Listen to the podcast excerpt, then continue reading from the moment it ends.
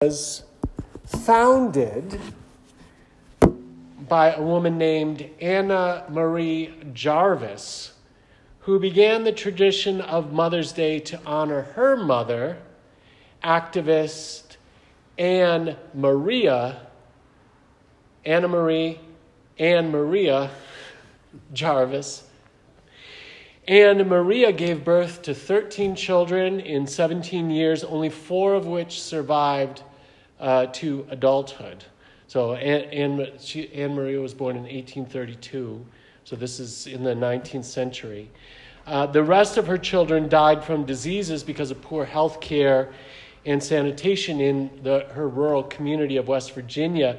And so, in response, Anne Maria organized uh, what, what she called Mother's Day work clubs. She led a movement among women to improve health and sanitary conditions in their local communities. And then, during the Civil War, uh, Anne Maria redirected the focus of those Mother's Day work clubs to providing medical care for the soldiers on both sides of the conflict because in West Virginia they were right. I mean, that was literally where families were being uh, divided, brothers fighting against each other and fathers against sons. And um, because of that experience uh, uh, during the Civil War, uh, that led Anne Maria after the Civil War into peace activism. And so she organized mothers in the North and the South around their common experience of grief for the purpose of healing the wounds in our nation. Point of this brief sketch is that uh, I don't know about you all, I was not raised knowing the story about Mother's Day at all. I was taught that Mother's Day was about, you know, sentimental expressions and cards and cleaning your room, basically, which is a good thing. Everyone should clean their room. Uh, but in fact, uh, Mother's Day was founded to highlight women's role in bringing peace and justice to their communities and to the world. And, but, but beyond this, the point that, that I was realizing uh, this Mother's Day is that Anne Maria Jarvis uh, was a woman who made a brave and costly choice back in the mid 19th century. Because in order to be an activist for peace and justice as a woman, she had to make the brave and costly step of stepping outside of her expected role. And she did that for the benefit of her community. It reminds me of my mom, Jane Yonkman had a call to ministry from the time she was a child. Unfortunately, becoming an ordained minister in, in her church, which was a very conservative church in the Midwest in the 1950s, was it wasn't just not possible, it, it was unimaginable. There, that it just didn't happen. There were no role models, no one talking about it, nothing. But somehow, still, she had the sense of a call. The most she could hope for was to become a minister's wife, or, I mean, just to add the cherry on the top, she could become a, a missionary overseas. You see, in that church at that time, women were allowed to, in the words of Scripture, preach and hold authority as long as that authority was exercised over people of color. But that's a whole other sermon for a whole other day. Even though sexism, misogyny, and discrimination created what appeared to be an insurmountable barrier between my mother and her sense of call, somehow God made a way. She made a way. God and mom somehow figured out a way together. And even though God made a way, there was still a heavy price to pay. First, she had to complete her undergraduate degree. My grandmother, mom's mom, didn't think her daughter should go to college. It was a waste of time, it was a waste of money. Mom's older brothers had gone to college because it was expected. They would have careers, they would have families. And uh, mom wanted to go to Illinois State Normal University so that she could have a career as teacher, one of the two careers open to women at the time, teaching and nursing. That was it. But still, she wanted to do that. Her brothers had gone to college. Nevertheless, Grandma thought there was no point in girls going to college since their proper place was, of course, in the home raising children. That's what she expected and wanted. But so, this is the first little way she made away. Mom convinced grandma to let her go to Calvin College, which was the college of our denomination at the time, a small religious college run by the denomination, so that, mom argued, she could potentially be a good minister's wife. And Grandma was won over by the argument that perhaps a college education was worthwhile for a girl if it made her a better conversation partner for her minister husband. I mean, she's smart. She's a smart lady. Mom was in her senior year when she became pregnant with me, so I guess I'm kind of responsible for ruining her career at that point because she could not complete her degree. She could not complete her degree because she was pregnant. The college would not allow, she was planning on being a teacher. She was doing a teaching degree, speech pathology degree. Uh, so she could be, she could help her minister husband if they were missionaries over, anyway. But the college would not allow her to do her student teaching while she was pregnant. So she couldn't, and there were several reasons for this. Let me spell them out for you. The first had to do with sex, of course, something that uh, just a lot of anxiety around. A pregnant woman teaching children might lead the young ones to ask uncomfortable questions like, Where do babies come from?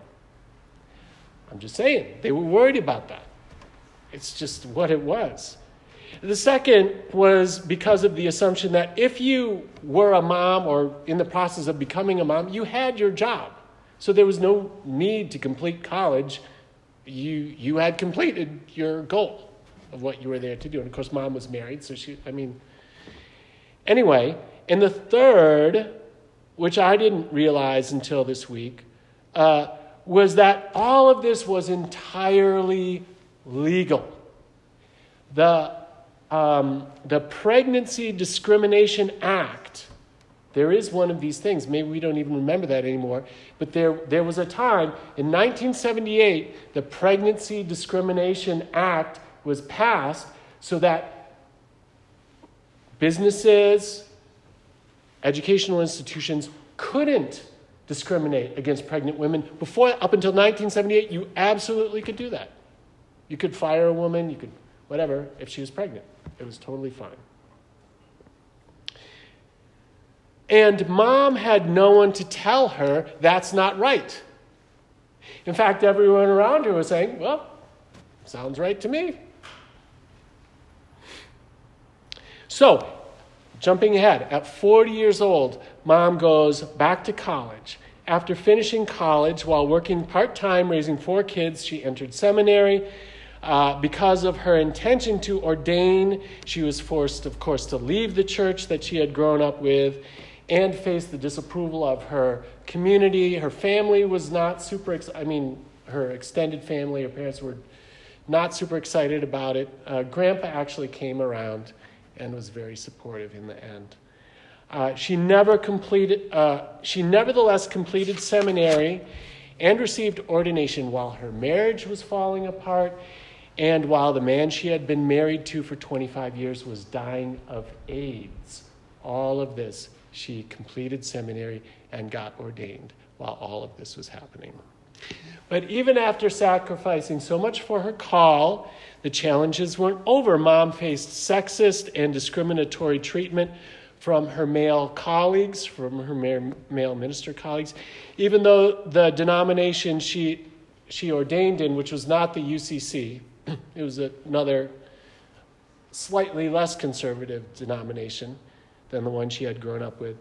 Uh, so, so even though the, the denomination said it was okay to ordain women, uh, individual congregations were free to discriminate against women uh, because of conscience. I'm just saying.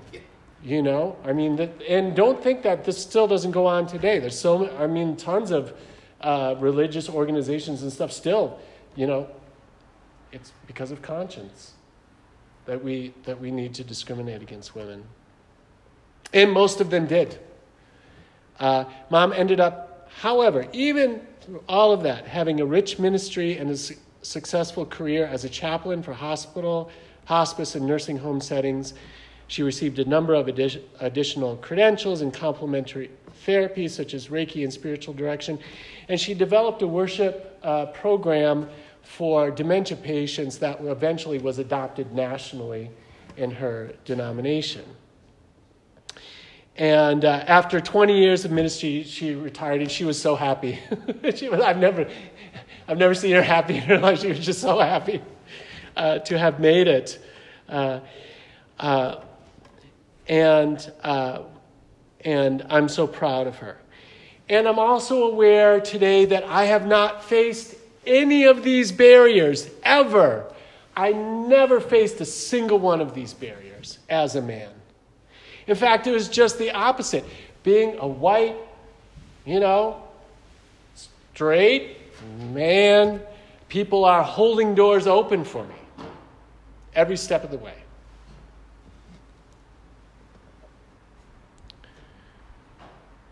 It's because of the injustice my mom faced and that women in ministry face to this day that I dedicate my life to building a more just and equitable world for all. At our First Church South Church Bible study this week, we reflected on Jesus' words from uh, John uh, chapter 15, uh, which uh, our deacon Beth uh, read. Jesus tells his disciples, This is my commandment that you love one another as I have loved you. No one has greater love than this, uh, than to lay down one's life for one's friends. And at the Bible study, uh, we talked about how this love commandment relates to Mother's Day. And we reflected on God's love and Mother's love. And then I asked uh, specifically what, you know, the moms in the Bible study, uh, how they related this text to Mother's Day. And, and one mom reflecting on her mothering and grandmothering said, uh, Show your love, don't take your mother for granted. He said, Sometimes that can happen. So, this Mother's Day, let's honor our moms, but more than that, uh, let's honor women in all their roles. Because there's all sorts, all different kinds of women doing all different kinds of uh, work to, uh, to make communities thrive. All different kinds of mothering. Let's honor women particularly as they step beyond the narrow confines of patriarchal gender expectations. Let's honor women with, as the prayer said, more than lip service. Cards are nice. Send your cards. Call your mom. My socks say, call your mom. Call your mom. But don't stop there. Let's honor women by creating a world where gender equality is the norm. It's not even a topic up for discussion anymore. Children, if you want to honor your mothers, advocate equal pay for equal work. Parents, if you want to honor your daughters, fight for paid maternity leave. Brothers, if you want to support your sisters, encourage them as they step into leadership roles. And maybe, if you have the opportunity, hold the door open.